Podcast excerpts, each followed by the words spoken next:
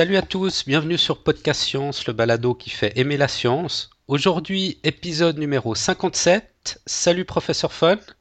Salut Mathieu. Je suis chaque fois épaté par ta manière euh, fluide de lâcher la tagline. C'est vraiment la classe. Bravo. Ah, merci. Alors écoute, aujourd'hui on est que les deux. Euh, on- comme on avait dit la semaine passée, on va revenir sur le dossier que j'avais fait sur le langage chez l'humain, car on, on a Mhm. un contributeur euh, qui nous a envoyé plein de commentaires pour approfondir le sujet, Thierry Reber, qui, qui est assistant doctorant en sciences du langage à l'université de Neuchâtel en Suisse. Et il nous a apporté plein de, de compléments vraiment intéressants. Donc on s'est dit que, vu que c'est assez, assez dense ce qu'il nous a envoyé, on s'est dit qu'on allait faire une émission spéciale là-dessus pour un peu compléter et conclure ce dossier sur le langage chez l'humain. Exactement, un dossier qui était déjà bien complet d'ailleurs. Euh, je ne pensais pas qu'il y aurait encore autant de choses à dire, mais il y a. Donc euh, voilà, merci Thierry de, de toutes ces contributions qu'on va, qu'on va partager maintenant. Alors on va, on va un peu Ouais. alterner. euh, il nous a envoyé quatre, quatre gros, gros emails, donc on va, bon, on va les lire. et on va alterner une fois toi, une fois moi. On va faire comme ça, non? Ok, alors à toi l'honneur. Alors je commence. Alors le premier commentaire qu'il nous avait envoyé euh, est lié à l'acquisi- à la- l'acquisition du langage euh, chez le bébé. Alors dans son commentaire, il nous dit la chose suivante. Alors déjà, le fait que les bébés sont initialement capables d'apprendre n'importe quelle langue, mais qu'ils se spécifient est tout à fait exact. Ça se joue en fait principalement sur le fait que, contrairement aux adultes, ils sont à la base capables de maîtriser tous les sons de toutes les langues. C'est la raison pour laquelle on les appelle les phonéticiens universels. Or, ce dont on s'est rendu compte, c'est que dès l'âge de 10 mois, oui oui, même pas un an, ils commencent à perdre cette capacité à tout reconnaître. En fait, ils se spécifient. Donc, autrement dit, ils commencent à perdre la capacité de discriminer tous les sons, en se concentrant exclusivement sur les sons de la langue de leur environnement. Ils le font entre autres à l'aide de ce qu'on appelle le babillage, euh, ces sons un peu chaotiques propres au bébé. Ce processus s'appelle l'apprentissage par l'oubli ou l'élagage linguistique. Et petit à petit, ils deviennent de plus en plus performants à distinguer les sons de leur langue maternelle, mais ne parviennent plus à faire la différence entre des phonèmes qui ne sont pas différenciés, comme la différence entre R et L que les Chinois ne comprennent pas. Voilà en gros quelques compléments qui pourraient vous intéresser pour votre prochaine émission. Alors bon, l'émission on l'a déjà faite. C'est ça, il nous avait envoyé ça avant en Ouais. fait euh, l'émission. Mhm. Euh, donc, je joins tout de même quelques références à mes propos euh, parce qu'il ne faut pas me croire sur parole. Alors, tout, en fait, ces, ces commentaires-là qu'on cite, euh, ils, ils sont dans le dossier qui est publié sur le site, sur le langage chez l'humain. Vous pouvez les retrouver et retrouver donc les références qui, qui nous envoient. Alors, d'abord, il nous envoie une, une- une vidéo sur, sur le sujet d'acquisition de langage chez le, chez le bébé. C'est une vidéo, vidéo TED, il y, aura le lien, vous verrez si vous aller regarder. Et alors, il, nous explique comment se, se, se passe, euh, donc sui- suite à cette vidéo, euh, Thierry Reber nous explique comment se passe la discrimination des langues par méthode expérimentale. Alors, il nous dit que les méthodes expérimentales bien inventives ont permis de montrer que les bébés savent bien distinguer deux langues différentes et qu'ils préfèrent choisir la langue qui correspond à leur environnement pratique dès leur naissance. Jacques Meller a montré que grâce à la technique de la succion non nutritive, que les nourrissons français des 4 jours distinguent le russe du français. Donc déjà des 4 jours. hein, et Mhm. préfèrent entendre du français. Les bébés avaient à comparer des passages lus par une bilingue franco-russe en indiquant leur préférence via une tétine non nutritive. Donc en- gros, Meller sem- semble être ce qu'on appelle un, un inéiste très nativiste. Et il nous met entre parenthèses pas maturationniste. Bon. Euh, si on ne peut pas apprendre, on peut par contre désapprendre. Le bon exemple est la segmentation des syllabes dans toutes les langues possibles. Une compétence que les bébés perdent ensuite pour ne reconnaître que leurs propres syllabes de leur propre langue. Et de ce fait, ils se mettent à babiller et, à apprendre leur propre langue. On peut certes apprendre à écrire, à faire des maths, etc., mais cet apprentissage repose sur des mécanismes universels qui sont définis par le bagage génétique de l'espèce. Là encore, les performances des bébés reposaient sur des indices qu'on appelle prosodiques. C'est la partie de la grammaire, la prosodie, je crois qu'on dit. Je pense. La, partie de la grammaire qui traite de la quantité syllabique et de l'accent, un peu les intonations. Donc, euh, donc les performances des bébés reposaient sur des indices prosotiques présents dans les passages en russe et en français. Et ce résultat est robuste a été retrouvé dans d'autres études. Les bébés distinguent entre, leur langue maternelle et une autre langue. Et les bébés préfèrent leur langue maternelle. Euh, bon, il, nous met quelques références d'études qui ont été faites sur ce sujet. Et il commence par nous expliquer ce dispositif expérimental de succion non nutritive. Alors, la succion non nutritive, euh, c'est une technique d'habituation et réaction à la nouveauté une tétine euh, reliée à un ordinateur qui va enregistrer à chaque fois que le bébé tète sa tétine plus rapidement. Et cette technique s'appuie sur un principe simple et universel. Le désintérêt progressif que nous manifestons pour une scène familière et le regain d'attention que nous avons pour une scène nouvelle. En d'autres termes, plus on connaît un stimulus, moins on le regarde. Au contraire, plus un stimulus est nouveau, plus on le regarde. Avec la, avec la succion, euh, plus un bébé est intéressé, plus il tête. Et plus il se, plus il se désintéresse moins. Non, pardon. Plus il se désintéresse, moins il tête. Voilà, pardon. d'accord. En d'autres termes, l'habituation s'installe.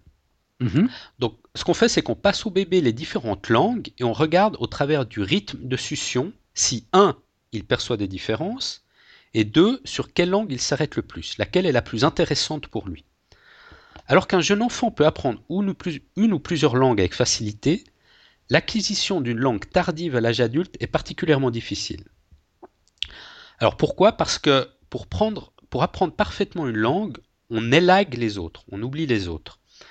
On devient spécialiste pour reconnaître notre langue et pour la parler, mhm. mais on devient tellement spécialiste qu'on n'est plus capable de discriminer les subtilités d'une langue étrangère.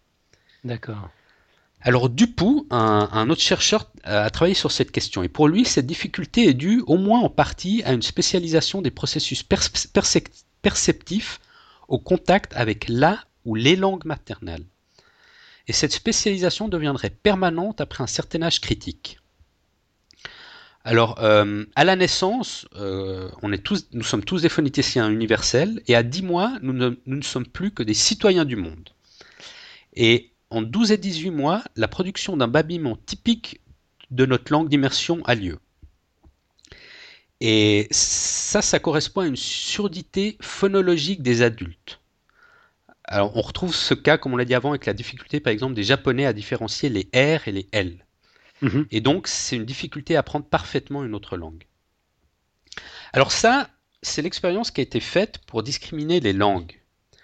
Mais on peut aller plus loin parce qu'on peut aussi discriminer les syllabes. Alors tout, a commencé avec les études de Peter Aimas, un psycholinguiste qui a participé à fonder le courant des compétences précoces, a montré en 1971-71, avec une expérience qui a lancé un véritable pavé dans la mare, que, les bébés, que le bébé était capable à un mois seulement de discriminer les différentes syllabes prononcées. Donc pas seulement les langues, mais les syllabes aussi. Et, euh, avec cette technique, Aimas montre que le nourrisson sait faire la différence en toutes les syllabes. Par exemple, le pas et le bas. D'accord?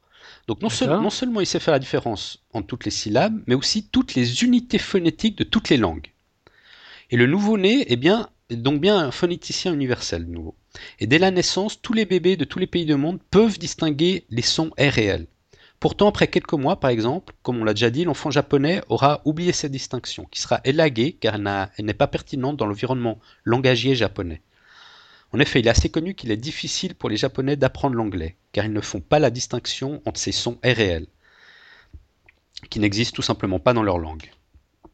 Alors, comment on explique ce phénomène d'élagage En fait, ce sont les cerveaux qui diffèrent. Euh, l'immersion dans une certaine langue modifie le cerveau. Donc là, on retombe sur l'idée de plasticité. plasticité. Mhm. En d'autres termes, les bébés entament euh, ce processus d'élagage pour mieux se focaliser sur la langue maternelle, qui devient très vite évidemment la plus pertinente à reconnaître. Ils se mettent à trier les sons pour devenir attentifs à la langue maternelle. En nous écoutant parler, les bébés classent activement les sons dans les bonnes catégories, celles propres à la langue de leur environnement. Et les tout jeunes bébés font donc la différence entre les sons, quelle que soit la personne qui parle. Mais attention, pour les adultes, ni même les enfants Attends, là j'ai un petit problème de lecture, pardon. Euh, je recommence. Les, tout jeunes bébés font donc la, différence entre les sons, quelle, que soit la, personne qui parle. Mais ça, ça se passe plus pour les adultes, ni même pour les enfants à partir de 10 mois.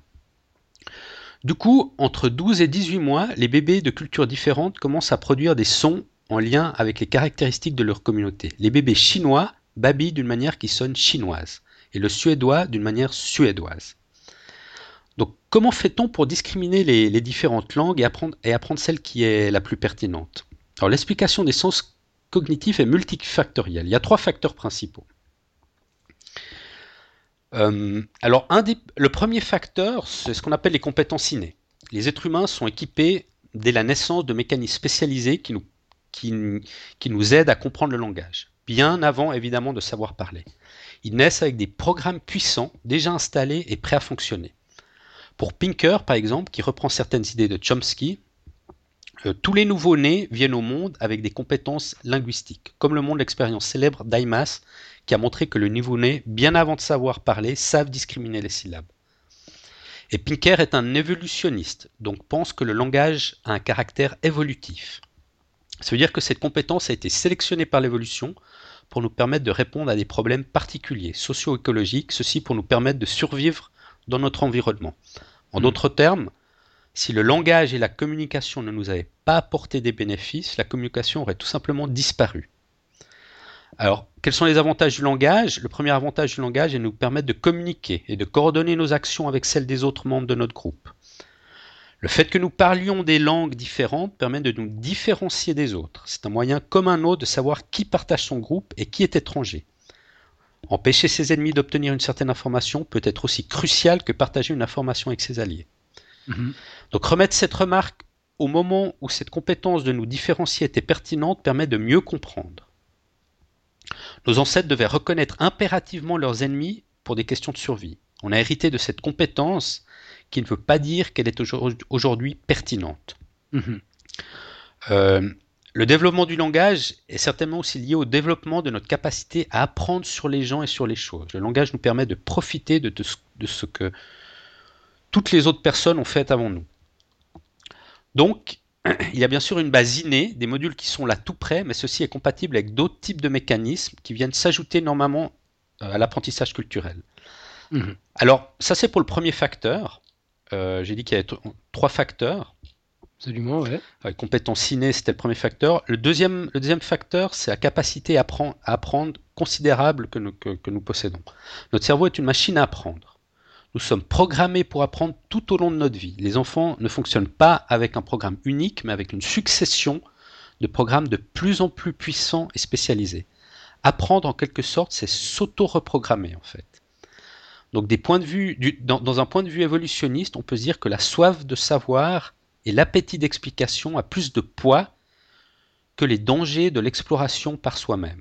Le langage nous permet de profiter de ce, que les autres personnes ont fait avant nous. Ouais, c'est l'outil de la capitalisation des connaissances. Voilà. Mm. Alors ça, c'est pour le deuxième facteur. Et le troisième, c'est le rôle de l'entourage. Alors des leçons implicites données par les gens qui, les, nous entourent, qui entourent les bébés. Les adultes sont programmés pour aider les enfants à apprendre.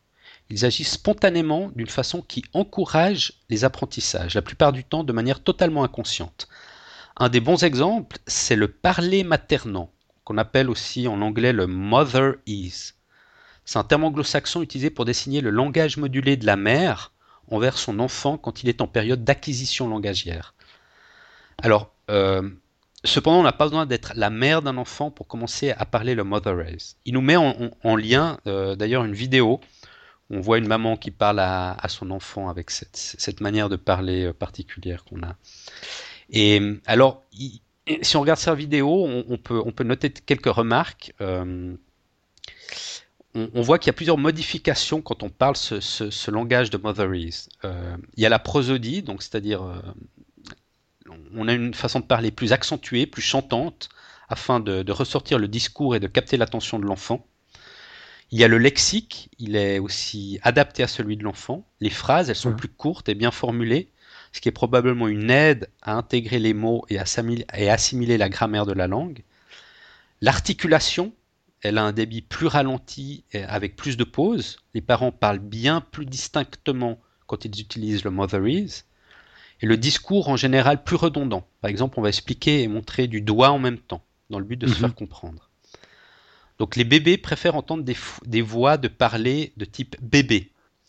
C'est en quelque sorte un langage universel intuitif. C'est un processus naturel et inconscient. Souvent, on ne rend pas compte, on, on s'en rend pas compte quand on commence à parler de cette, cette, cette manière.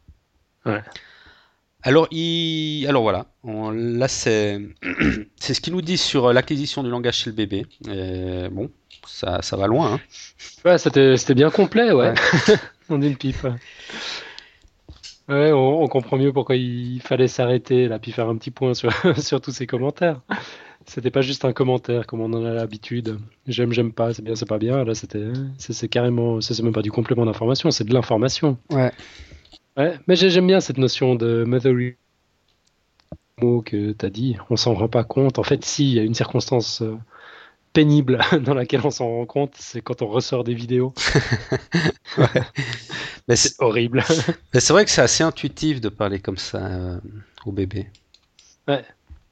Ouais, c'est bizarre. Bah, je, je savais même pas que ça avait été euh, documenté, étudié. Mais, ouais, la réflexion, ça me, ça, ça m'étonne pas du tout. Va- vachement intéressant. Et puis donc, tu as dit qu'il y avait plein de, plein de liens sur des vidéos. Alors oui, là il nous met deux liens sur la vidéo. Il nous met un lien donc sur une vidéo TED où hum, il y a une femme qui, qui, qui nous parle, il nous redit, elle, elle nous redit un petit peu ce qu'on a dit sur l'acquisition du langage chez bébé, des phonéticiens universels et tout ça. Euh, et l'autre vidéo, bah, c'est une vidéo où on voit une maman euh, parler avec ce, ce type de langage de Motheries à, à son bébé. Ah ouais, d'accord. Il n'y a, pas de vidéo où on voit la fameuse expérience euh, des bébés qui se mettent à téter un peu plus vite quand. Ah euh, non, non, ça y, ça y a pas. Ils entendent une langue étrangère, c'est dommage. Je- je- pendant que tu l'expliquais, je me demandais à quoi ça pouvait bien ressembler, dans, quelle- dans quelles conditions ça a été fait, ça doit être assez drôle.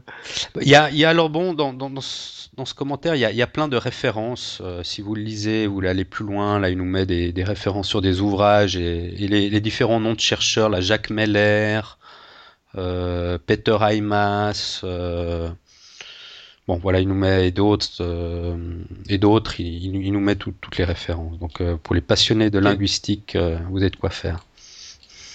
Excellent. Et puis donc, tu as dit que tout ça se trouve dans ton dossier sur le langage publié la semaine. Non, il y a 15 Il jours y a maintenant. 15 jours, ouais. Alors ce, ce commentaire-là, il est à la suite du chapitre sur l'acquisition du langage chez le bébé.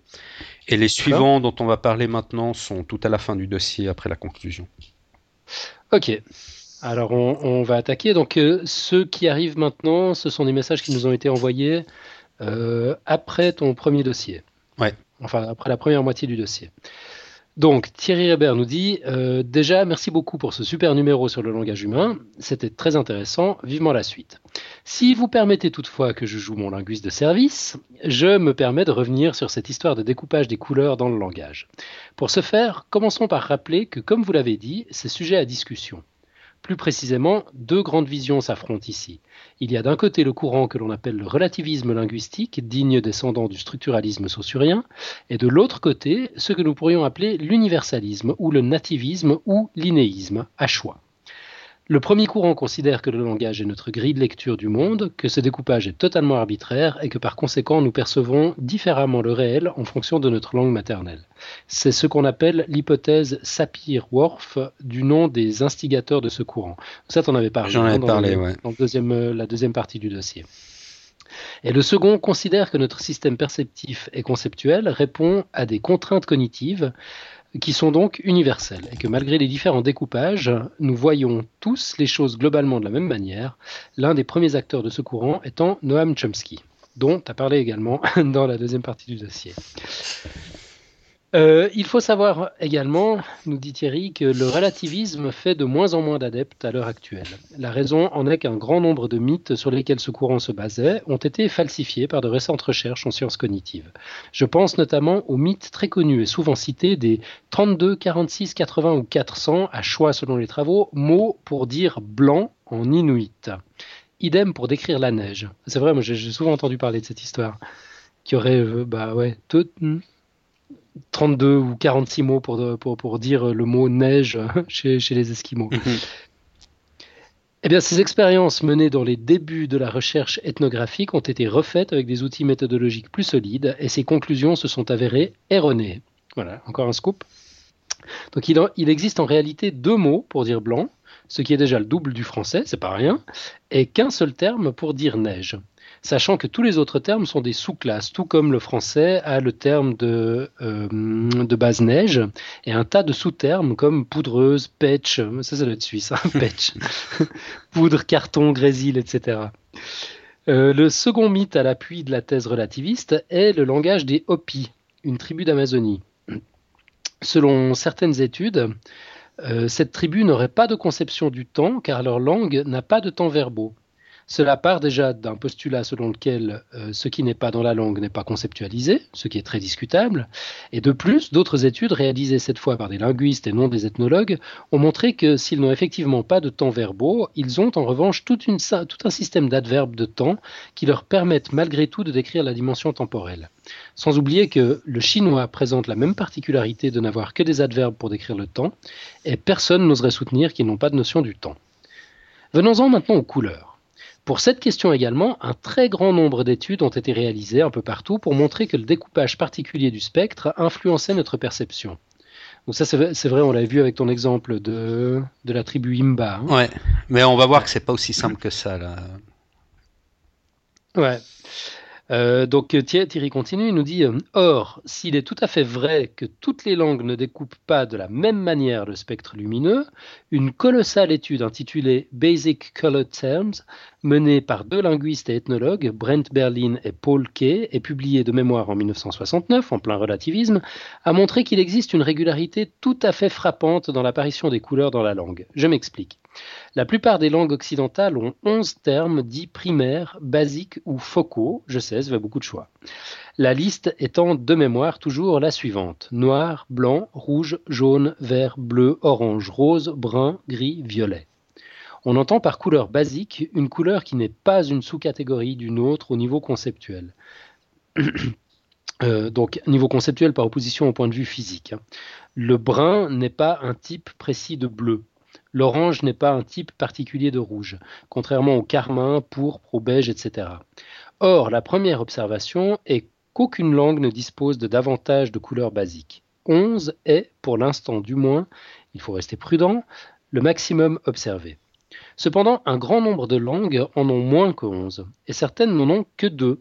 Mais les recherches de Berlin et Kay ont montré que l'apparition de ces couleurs se fait toujours dans le même ordre. Imaginez une culture dont la langue ne contient que deux termes pour différencier les couleurs. Les couleurs. Alors ce sera toujours une distinction de type blanc-noir, ou disons plutôt clair-foncé, voire couleur chaude, couleur froide. Prenez maintenant les cultures disposant de trois termes de couleurs. Elles auront toutes le rouge comme couleur supplémentaire. Les deux premières restant un regroupement plus ou moins précis des couleurs mentionnées clair-foncé. La quatrième couleur est toujours le jaune. À partir de la cinquième, ça se corse. On voit apparaître la couleur Blair, jamais entendu parler, qui regroupe le bleu et le vert en une seule couleur. Ce n'est que lorsque la sixième couleur apparaît que l'on fait la différence entre le bleu et le vert. Mais cette sixième vient toujours faire la séparation entre bleu et vert, jamais autre chose. Ça, c'est dingue cette histoire. Ah ouais, il y a un ordre incroyable hein, dans la catégorisation des couleurs. Et donc à partir de là, euh, les, couleurs restantes apparaissent toujours de manière moins régulière. Parfois le gris apparaît avant le brun, parfois c'est l'inverse. Et cette étude a été dans sa version d'origine menée sur plus de 160 langues, mais les travaux se sont depuis poursuivis euh, et jusqu'à ce jour, aucune exception n'a été trouvée. Aucune langue n'a de mot pour dire jaune sans en avoir un pour dire rouge, ni de mot pour dire brun sans en avoir un pour dire bleu. Et pour le dire en termes plus mathématiques, ça c'est pour toi Mathieu, la couleur de rang n n'apparaît que s'il existe déjà un terme pour décrire toutes les couleurs de rang n-1, n-2, etc. Alors qu'est-ce que tout ceci veut dire? Bien simplement que malgré les thèses relativistes qui défendent une vision du monde basée sur le découpage totalement arbitraire de la langue, il semble que notre vision du monde soit très fortement contrainte par notre structure cérébrale qui répertorie les couleurs basiques toujours de la même manière. Alors bien entendu, cela n'empêche pas que certaines adaptations dues à la langue maternelle se perdent, comme cela semble être le cas de la tribu des Imba, justement dont, on a parlé. Il faut toutefois savoir que le cas des Imba est également très connu et que de nombreuses recherches sont menées pour comprendre ce cas. Or, un grand nombre d'entre elles, Regier et Kay notamment, euh, apportent d'autres explications au phénomène observé. À noter également que cette langue ne faillit pas à la règle d'apparition des couleurs. Voilà pour les quelques compléments que je jugeais bon d'apporter. Je suis impatient de découvrir le tome 2 de ce dossier sur le langage. Donc ça, il nous l'avait envoyé le mardi. Et le mercredi, il a, juste après. oui, juste après, il a, il a complété en fait euh, ce qu'il vient de nous dire là. Il nous dit Je dois toutefois apporter quelques corrections à ce que j'ai dit.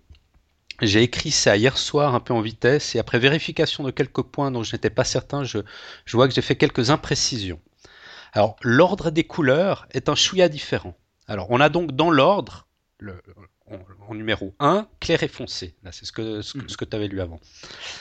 En 2 vient le rouge. Donc, pour, les, les pour ceux qui, qui, utilisent que trois couleurs, il y a clair foncé et après, c'est toujours le rouge qui vient. Hmm. Après le rouge, on a le jaune ou le blair. Donc, le blair, c'est bleu-vert. Hmm. Euh, donc ça, c'est en troisième position. En quatrième position, on a le jaune et le blair. Alors qu'en troisième position, on avait le ou, le jaune ou le blair. En quatrième position, on a les deux. D'accord. Euh, en cinquième position, on a la séparation de blair en bleu-vert. Donc il y a le bleu et le vert, les deux couleurs qui se distinguent. En sixième position, il y a le brun qui arrive. En septième position, le violet ou rose ou orange. En huitième position, le violet ou rose ou orange, selon ce qui est déjà apparu dans la position précédente, en septième position. Et en neuvième position, c'est la même chose selon ce qui a été choisi en position 7 et 8. D'accord, donc ça, ça peut venir dans n'importe quel ordre, en fait, violet, rose ou orange. Voilà, ouais. Mais selon ce qui est apparu avant, ben, il y a, une des, deux autres couleurs qui apparaîtra ensuite.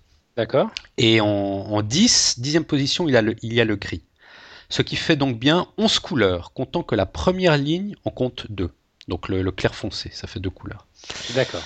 De plus, j'ai surestimé le nombre de langues sur lesquelles ces observations étaient faites dans la version d'origine. Je crois que ce n'est qu'une vingtaine de langues. Il reste toutefois vrai qu'à l'heure actuelle, cette, observation s'est vérifiée sur toutes les langues observées, celles-ci étant considérablement plus nombreuses. Et finalement, il faut bien comprendre que le relativisme linguistique affirme que c'est la culture qui influe sur notre perception du monde. Or, cette thèse a été assez massivement falsifiée ne serait-ce parce que l'idée de culture est trop floue. Ce n'est pas une force magique qui flotte dans l'air et qui vient nous, transformer de l'intérieur. Si un paramètre peut modifier notre perception, il doit être clairement identifiable pour des raisons de plausibilité et de falsifiabilité. Le lexique est un bon exemple. Il peut grandement varier selon les langues et il entraîne effectivement, dans une certaine mesure, une modification de notre perception. Mais cela n'a rien de culturel, ça reste un phénomène mental en ceci qu'il est raisonnable de penser que selon le découpage opéré par les mots de notre langue, les connexions neuronales sollicitées par notre appareil conceptuel s'en trouvent modifiées, et par conséquent notre perception également. C'est un phénomène absolument fascinant qui s'observe dans d'autres cas que les couleurs, par exemple la, représentation temporelle. Mais d'une part, les différences ne sont pas aussi grandes que certains veulent bien le croire. Si les Imba ont plus de peine à différencier, certaines couleurs appartenant à la même catégorie lexicale dans leur langue, ils perçoivent globalement les couleurs de la même façon que n'importe quel être humain. De plus, soutenir que c'est notre culture qui modifie notre perception n'a en fait pas vraiment de sens, car ça n'explique en rien comment cette modification se produit. C'est en cela que réside la grande fracture entre relativisme et naturalisme. Alors voilà. Ok, d'accord. Bon, il a, décidé de, faire de nous des pros de la linguistique, là. Hein. on peut, on peut postuler comme doctorant après, après la lecture de ces, de ces messages. Non, mais ça va loin, hein, c'est incroyable. Ouais, ouais. non, ça c'est pas tant. J'aime bien cette, euh, cette, histoire d'ordre de couleur. Là, on commence par le, clair foncé. En fait, ouais, comme il le dit, on retrouve dans, dans, toutes les langues, même pour les langues qui utilisent moins de couleurs, il y a toujours le rouge qui arrive en deuxième position, par exemple. Ouais. Et après, c'est complètement dingue. Ouais. Mais effectivement, ça laisse supposer qu'on est, qu'on est câblé comme ça. Ouais, donc on est câblé comme ça. Indépendamment, indépendamment de, de, la culture. Ah, c'est étonnant. On en apprend tous les jours. Alors notre brave euh, Thierry Reber euh, n'en est pas resté là parce que donc ça c'était les échanges de enfin les échanges les, les, les, les commentaires qu'il nous a envoyés à la suite de la diffusion de la première moitié de ton dossier. Mais après ça il y a eu la diffusion de la deuxième moitié de ton dossier, mhm. euh, ce qui a encore suscité quelques quelques commentaires que voici. Alors, il nous dit Salut Alan, salut Mathieu. Déjà, un grand bravo pour ce dossier. En effet, comme le dit Alan, cher Mathieu, tu t'es attaqué à un très gros morceau, mais tu l'as fait avec brio. C'était génial de vous écouter sur ce thème. C'est quand même cool venant d'un spécialiste. C'est top, ça fait plaisir. Je me permets d'apporter quelques compléments. Encore, on a plein de smileys. Euh, désolé, je sens que ça va être long, pardon d'avance. Alors, premièrement, tu parlais du langage animal et de la distinction avec le langage humain. Tout d'abord, parmi les spécificités que tu cites, on peut rajouter une capacité propre à l'être humain qui, si elle n'est pas directement propre au langage, est indispensable pour que celui-ci soit opérationnel tel qu'il l'est pour l'homme. Il s'agit des méta-représentations, et plus particulièrement des attributions d'intention. En effet, un singe est capable de comprendre un message de danger tel que Attention, un danger arrive depuis le sol. Il peut ainsi se réfugier dans un arbre. Mais ce qu'il n'est vraisemblablement pas capable de faire, c'est de se dire mon congénère pense qu'un danger vient du sol, ou même mon congénère souhaite me communiquer qu'un danger vient du sol. Alors la question se pose l'humain fait-il ça dans la conversation quotidienne? La première réponse est on s'en fiche, il peut le faire, c'est tout ce qui compte. Bah, c'est un peu frustrant quand même, non? Mhm. Une réponse plus constructive est de dire que oui, mais pas toujours de manière consciente. Toutefois, cette capacité à attribuer à l'autre des croyances, des intentions et des états mentaux est indispensable. Pour illustrer mon propos, considérons un fait de langue bien connu, l'ironie. Imaginez que je suis un conducteur, un conducteur connu pour être très prudent. Je roule calmement en voiture avec un ami à mon bord. J'arrive au croisement d'une route parfaitement droite et dégagée, avec seulement une voiture qui est encore très loin du croisement. Je m'apprête à engager lorsque mon ami me dit Attention, il y a une voiture qui arrive. Alors pour comprendre l'ironie de mon ami et donc son intention communicative, je suis obligé de faire des hypothèses sur ses propres croyances et pensées. Je dois postuler qu'il ne prend pas véritablement au sérieux le risque que représente cette voiture au loin, je postule également qu'il me sait être très prudent, je postule qu'il postule que je suis capable de lui attribuer les bonnes intentions, etc. Ceci n'étant qu'une partie des informations que je dois lui imputer pour arriver au final à comprendre la critique cachée, qui est que je suis excessivement prudent et que ça l'agace. Le cas de l'ironie est particulier, mais il montre bien en quoi il est nécessaire, pour parvenir à obtenir le sens que voulait communiquer mon ami, de faire des suppositions sur les pensées qui l'animent lorsqu'il communique. Et ce processus n'est pas une exception propre à l'ironie, mais est le cas général de notre conversation quotidienne. Nous devons en permanence faire des hypothèses sur les états mentaux de nos interlocuteurs pour parvenir à refaire le chemin entre ce qui est verbalisé, c'est-à-dire les mots qui sortent de la bouche, et la véritable intention communicative, qui est dans la quasi-totalité des cas bien plus riche que le contenu verbalisé. Et l'étude de ces processus où l'on rajoute l'information non verbalisée s'appelle la pragmatique, dont vous avez parlé et qui échappe totalement aux animaux, même aux grands singes. Euh, voilà, donc maintenant ce qu'il est intéressant de se demander, euh, s'il est intéressant de se demander ce que l'homme peut faire avec le langage que l'animal ne peut pas faire, il est également intéressant de se demander si le langage humain, indépendamment de ses différentes fonctions, diffère par sa nature de celui de l'animal. Et la réponse, une fois encore, est oui. C'est d'ailleurs l'argument le plus fort. Le langage humain se distingue de la syntaxe, pardon, se distingue du langage animal en ceci qu'il dispose d'une syntaxe. Euh, évidemment, il faut s'entendre sur ce qu'est une syntaxe. La syntaxe, comme vous l'avez très bien dit, est l'ensemble des règles qui régissent la bonne construction des phrases. Mais il ne faut pas croire que dès que l'on se met à aligner des unités de sens, pour l'homme des mots, on a une syntaxe. L'animal dispose d'un ensemble parfois assez vaste de signes, euh, qui est, comme vous l'avez dit, la réunion d'un signifiant, le mot, ou le son correspondant, et d'un signifié, qui est le concept, qui permet de décrire différentes choses. Par exemple, attention, danger, sol, la réunion de ces trois signes forme une information unifiée qui est interprétable. Mais on n'a pas encore de syntaxe. La, syntaxe telle qu'on la trouve par exemple dans le langage humain, euh, mais également dans les langages informatiques, a comme propriété de pouvoir générer sur la base d'un nombre limité de règles des phrases infinies. C'est l'homme qui a vu l'homme, qui a vu l'homme, qui a vu l'homme, qui a vu l'homme, etc. La, la, limite des phrases n'est pas liée par la syntaxe, mais simplement par notre capacité de mémorisation. Au bout d'un moment, on perd le fil mais ce n'est pas dû à une limite de notre système euh, langagier. Cette syntaxe permet également de générer un nombre virtuellement infini de phrases différentes, mais qui restent tout à fait compréhensibles dès la première écoute. Cette syntaxe, qui n'est pas une fonction, mais une propriété du langage humain, est totalement absente de tout langage animal. Cette... voilà cette longue précision étant faite, je reviens, donc c'est toujours Thierry qui parle, je reviens sur une question d'Alan qui demandait euh, ce que c'était que cette grammaire générative. Oui, c'est vrai, tiens, je, me rappelle maintenant avoir posé la question. Euh, je pense que ça mérite précision, car à premier abord, c'est totalement contre-intuitif de se dire qu'on a une grammaire encodée dans notre cerveau dès la naissance.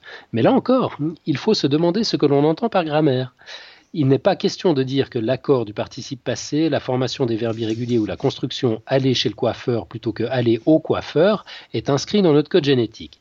L'idée est simplement que contrairement aux apparences, il existe entre toutes les langues du monde davantage de similitudes que de différences. Et que certaines de ces similitudes sont universelles et donc vraisemblablement imposées par notre système cognitif et conceptuel. Commençons par des choses simples. Toutes les langues ont des verbes, des noms des adjectifs, des prépositions, des adverbes. Est-ce un hasard? Pourquoi, avec tout le brassage linguistique, ne trouve-t-on aucune langue qui dispose de catégories grammaticales différentes? Si l'on regarde maintenant de plus près, on trouve le même genre de fait étonnant dans la syntaxe. Prenons l'exemple de la co-référence des pronoms. Si je dis Pierre dit qu'il est heureux, le pronom il peut reprendre Pierre. Mais si je dis il dit que Pierre est heureux, il ne peut plus reprendre Pierre. Jusque-là, rien de bien sorcier. On a envie de dire ben ouais, et alors C'est vrai. Ici, le linguiste répondra et alors, pourquoi? La première observation est de dire que cette co-référence ne se fait pas n'importe comment. Il y a apparemment des règles, et on veut savoir lesquelles. Première hypothèse, un pronom ne peut pas reprendre ce qui vient après dans la phrase. Dans le second cas, Pierre est post-posé. La reprise est donc impossible. Ouais, sauf que dans lorsqu'il joue avec ses enfants, Pierre est heureux, la co-référence est tout à fait possible. Et c'est vrai que là aussi il vient après. Bon, alors il faut trouver autre chose. On creuse, on creuse, et on finit par se rendre compte que la règle est assez compliquée. Contentons-nous ici de dire qu'un pronom ne peut jamais reprendre un élément qui est contenu dans le syntagme C commandé par le pronom. Voilà, ça commence à me dépasser un peu. Pas la peine de comprendre ce que cela veut dire, ouf Il suffit de noter deux choses très importantes. La première est que cette règle complexe, dont il est quasi impossible d'être conscient sans s'y attarder longuement, est présente dans toutes les langues du monde. Aucune langue ne viole cette règle de co-référence. D'ailleurs, lorsqu'on apprend une langue étrangère, on ne fait jamais ce genre d'erreur. On en fait plein, mais pas ça. Ça, c'est vrai, ouais. Mm. L'existence de cette règle universelle, parmi beaucoup d'autres, est un premier argument pour la grammaire générative. Le second argument est que l'enfant maîtrise cette règle très tôt, vers les 2-3 ans. Or, sans un dispositif préétabli qui permette d'intérioriser ces règles très compliquées, il est difficile d'expliquer comment un enfant, par la simple écoute de phrases prononcées par ses parents et qui ne sont en réalité pas suffisantes pour justifier les thèses behavioristes, parvienne à maîtriser aussi vite la syntaxe de sa langue. Il devient en fait beaucoup plus vraisemblable que l'être humain dispose d'une contrainte cognitive, ce qu'on appelle la grammaire générative, et qui vienne supporter et accueillir la langue maternelle de l'enfant en imposant un certain nombre de limites et de règles qu'aucune langue ne viole. Et c'est sur la base de cette grammaire innée, mais minimale, que viennent se développer les différentes langues du monde.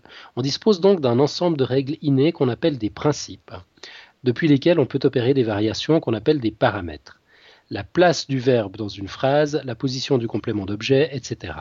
Ainsi, le cerveau est comme un grand tableau électrique avec des commutateurs. On part des principes et on fait varier les paramètres. En changeant le commutateur de la place du verbe, on passe du français à l'allemand. alors ça j'aimerais bien. en changeant le paramètre de la position du complément d'objet pour le mettre en début de phrase, on obtient le turc. Mais on garde toujours les principes inchangés. Et c'est l'ensemble de ces principes qui forment la grammaire générative. Voilà, j'espère que c'est un peu moins obscur et plus convaincant. À très, bien, à très bientôt, Thierry. Eh ben, un grand merci.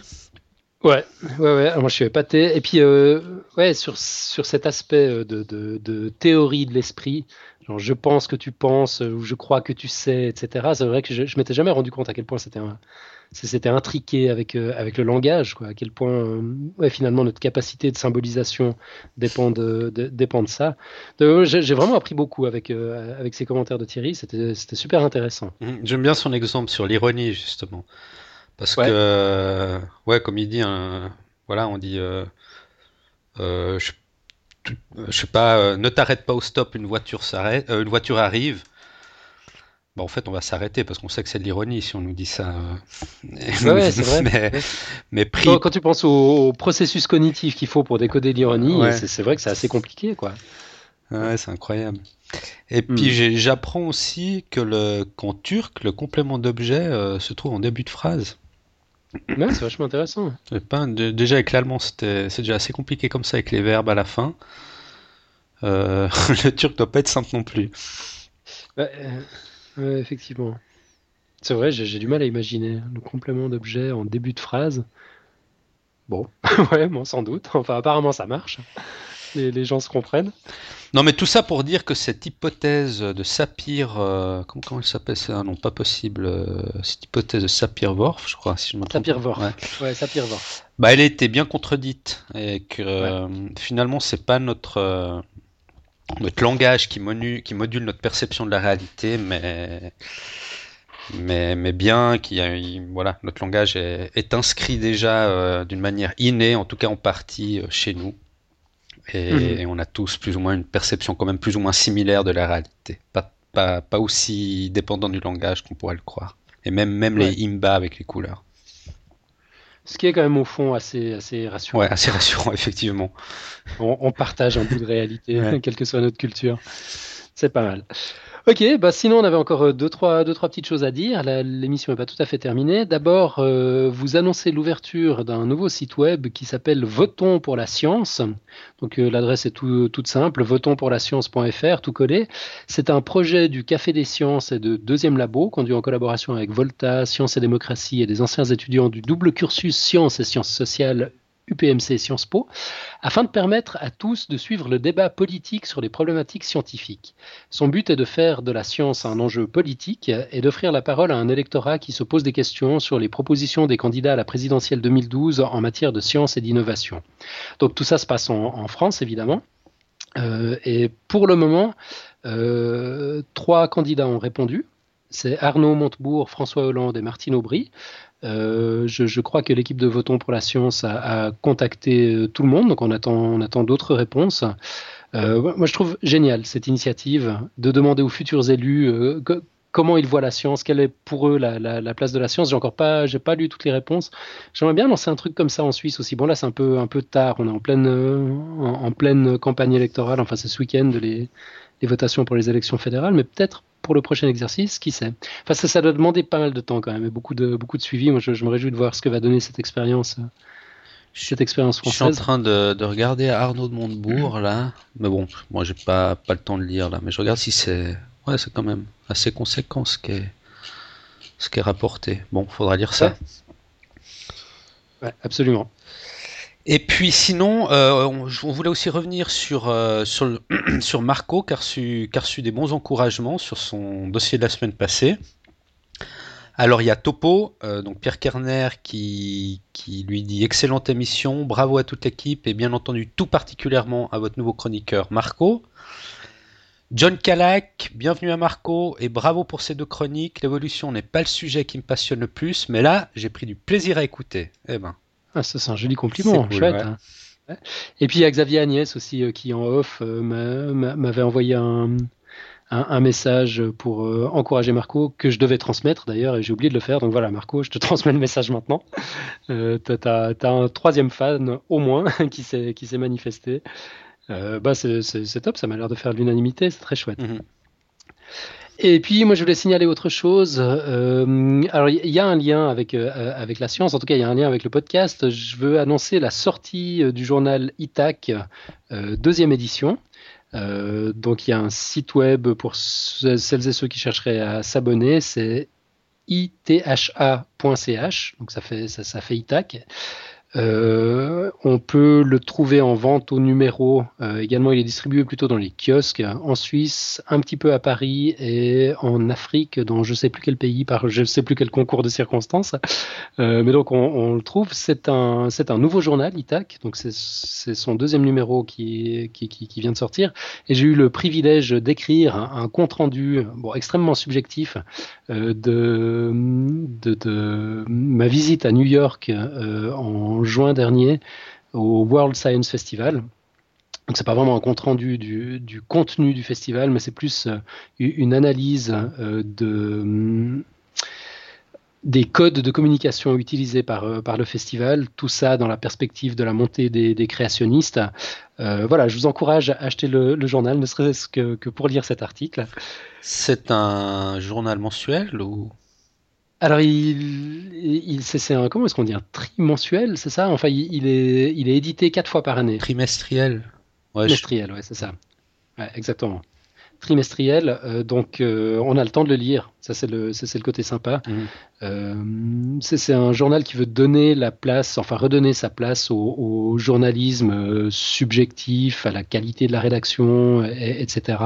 Dans, un univers où il y a quand même pas mal de copier-coller de dépêches d'agence dans, la presse gratuite. Là, c'est vraiment tout le contraire, en fait. On, Retour aux fondamentaux. C'est ça, exactement on prend le temps d'écrire, on prend le temps de lire aussi. Alors c'est cool, euh, avec une, parution tous les trois mois, on a le temps de le, lire d'un bout à l'autre. Donc c'est plutôt chouette. Des vrais contenus originaux. Absolument. Cool, ouais.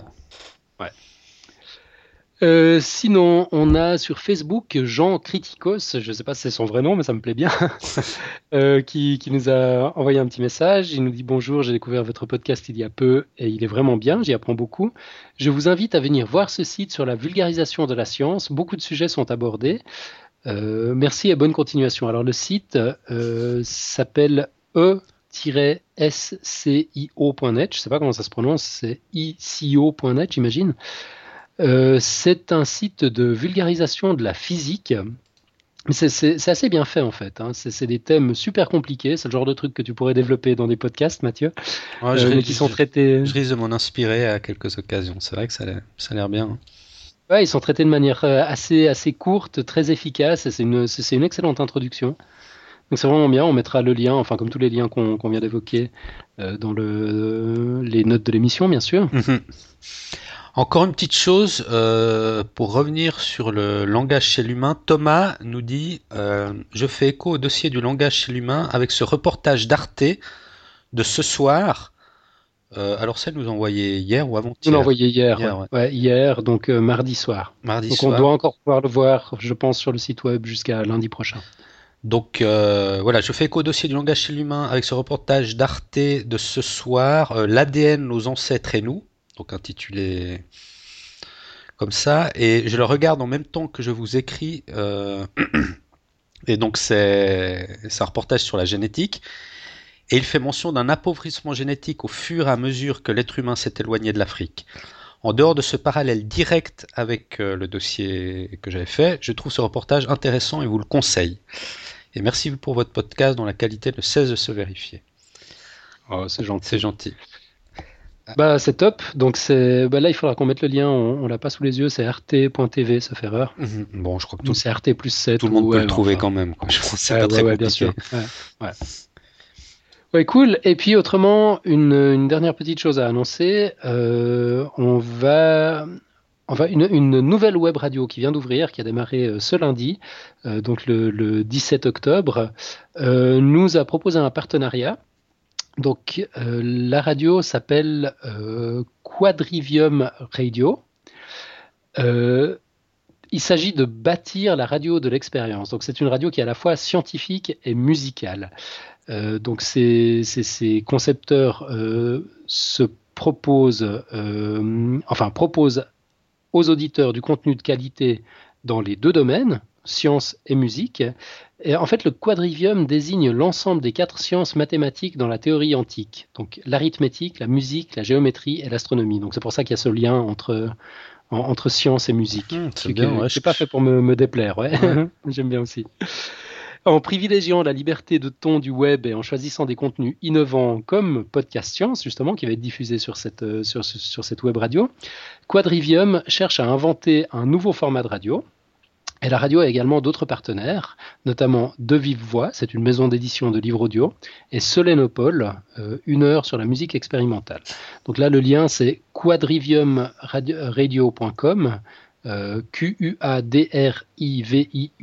radio.com. Là aussi, on mettra bien sûr le, lien dans les notes de l'émission. Euh, et puis donc, ouais, je crois qu'il s'agit de reprendre euh, le, le podcast depuis le début. En fait, ce sera, ce sera l'occasion d'entendre, de réentendre nos débuts, qui sont, qui sont même plus disponibles sur iTunes d'ailleurs. Euh, Ah bon? on pourra, les, on pourra les retrouver là. Ouais, de nouveau une histoire de flux RSS. Il a fallu limiter le, le nombre. Euh, donc voilà, intéressant. On va suivre tout ça de près. Ouais. Ouais, bonne initiative. J'aime bien le, le mélange radio, musique, science. J'aime bien. Ouais, non, c'est cool avec des formats, bah, des formats expérimentaux justement. Tout, tout est permis sur le web. Ça, c'est quand même un, un- un côté assez génial. Et puis, bah, sinon, la semaine prochaine, euh, l'IA viendra nous parler euh, d'émotions chez les animaux. Donc après le langage chez les animaux, ça va être les émotions chez les animaux. Ah, excuse, Plein excuse-moi, j'ai je, je, je beaucoup. une petite coupure. Donc l'IA Ah. va nous faire un dossier sur l'émotion chez les animaux. Exactement, ouais. Voilà. Ça va compléter un peu le, le thème du langage chez les animaux aussi, à quelque part. Exactement. Je, je, je pense. Enfin, je ne sais pas du tout euh, que- quel sera, quel sera l'angle. Je sens que de toute façon, on va apprendre des choses intéressantes. Ouais. Donc voilà, rendez-vous la semaine prochaine. Et puis, ben, on pourrait pas tout à fait finir ce podcast sans le moment phare, Ouais. le moment clé, roulement de tambour, la côte de Mathieu. Qu'est-ce que tu nous as déniché cette semaine? Alors cette semaine, c'est une quote, euh, je pense que tout le monde a déjà dû entendre à l'occasion. Euh, je ne sais pas de qui elle est, et je ne sais pas si elle était formulée exactement dans, dans les termes que, que je vais dire, mais l'idée en tout cas là. Euh, L'homme crée l'outil et l'outil façonne l'homme. Ah ouais, Alors bon, ouais j'aime bien. Ouais, c'est- bon, j'ai remis un peu aussi un peu en perspective avec euh, ce dossier sur le langage euh, chez l'humain. Bon, malgré le fait qu'on ait dit et qu'on a bien insisté qu'il y a quand même une grosse parinée du langage euh, chez l'homme, là on, vient de le dire dans les commentaires de Thierry. N'empêche que, bon, on a aussi dit dans le dossier que, que le, langage avait, quand même été développé par l'homme comme outil de communication et pour mieux collaborer. Et donc j'aime bien cette idée que, que l'outil langage a été, d'une certaine manière, l'homme a aidé au développement de- du langage, de cet outil, et que le langage lui-même, en retour, a façonné l'homme. Donc une sorte Ouais. de processus rétroactif comme ça que j'aime bien. Ouais, ouais, ouais, exactement. Une espèce de, de, de- ouais, d'interaction, d'influence mutuelle. Enfin, ça s'implique au, au langage, mais ça s'applique à tout le reste. Ouais, aussi. finalement un peu à tout. qu'on a, ouais, ouais, on, on a un rapport à la technologie euh, bah, qui, a fait de nous ce qu'on est, quoi, qui nous a façonné jusque, euh, ju- jusque dans notre, dans notre corps. Euh, je pense pas seulement à hum, ce qu'on observe aujourd'hui, euh, l'informatique, les réseaux sociaux, etc., dont, on sait euh, qu'ils sont déjà en train de modifier euh, notre, no- notre façon de penser. C'est assez, assez logique finalement. Euh, on avait vu dans le dossier euh, sur la plasticité cérébrale que la lecture, par exemple, euh, recycle des, zones du cerveau qui n'étaient pas du tout destinées à ça au, départ. Mais voilà, le livre, la lecture, c'est un outil, c'est une technologie au départ qui finalement a eu une incidence directe sur notre cerveau, puis après sur notre culture, etc. Mais, je pense à d'autres trucs, comme la maîtrise du feu, par exemple. C'est- sans doute une des premières technologies de, l'homme qui a permis tellement de choses. Je pense que si, euh, ouais, si notre mâchoire a la forme qu'elle a, si nos dents ont la forme qu'elles ont, c'est parce que parce qu'on on, on cuit euh, notre, euh, no- notre nourriture depuis, de- depuis des millions d'années. On n'a plus besoin d'avoir d'énormes canines comme la plupart des mammifères pour aller découper la, la, la, la chair fraîche. Enfin, Mhm. tu vois, te- on, on a vraiment un rapport à, à notre technologie qui est qui, qui, est, qui est, qui est j'ai envie de dire, inscrit dans nos gènes. Quoi. On peut, on peut pas s'en passer. Elle nous façonne, en même temps, on la façonne. Enfin, c'est vraiment un rapport très, très étrange que, que celui de l'humain à, la technologie en général. Non, je, trouve super, euh, super cool ta quote. Mhm. Elle, m'inspire bien. Là. Ouais, je vois, je vois. non, mais c'est ce processus rétroactif qu'on retrouve euh, ben, non seulement ben, chez nous, euh, chez l'homme, mais je pense dans, dans plein d'autres phénomènes naturels. La nature est rétroactive, je pense, un peu par, par définition. Donc, enfin, par définition, par nature. La nature est rétroactive par nature. Voilà, ça pourrait être une nouvelle quote, ça. ouais, non, c'est pas mal, effectivement. Ouais. C'est bah, la notion d'écosystème aussi. Voilà. Tout, est, tout est, en interaction voilà. permanente. Mhm. T'as jamais finalement d'état stable, quoi. Tout, tout, est en mouvement. C'est super bien ta quote. Je, je, vais, je vais encore y réfléchir pendant une semaine. C'est top. Et comme ça, tu nous en refais quand tu veux. Ok. ok, Mathieu. Très bien. Bon, on se retrouve la semaine prochaine. Ok. Alors bonne bah, fin. D'ici là, excellente semaine. Bonne fin de semaine à tous. Ciao. À bientôt. Ciao, ciao.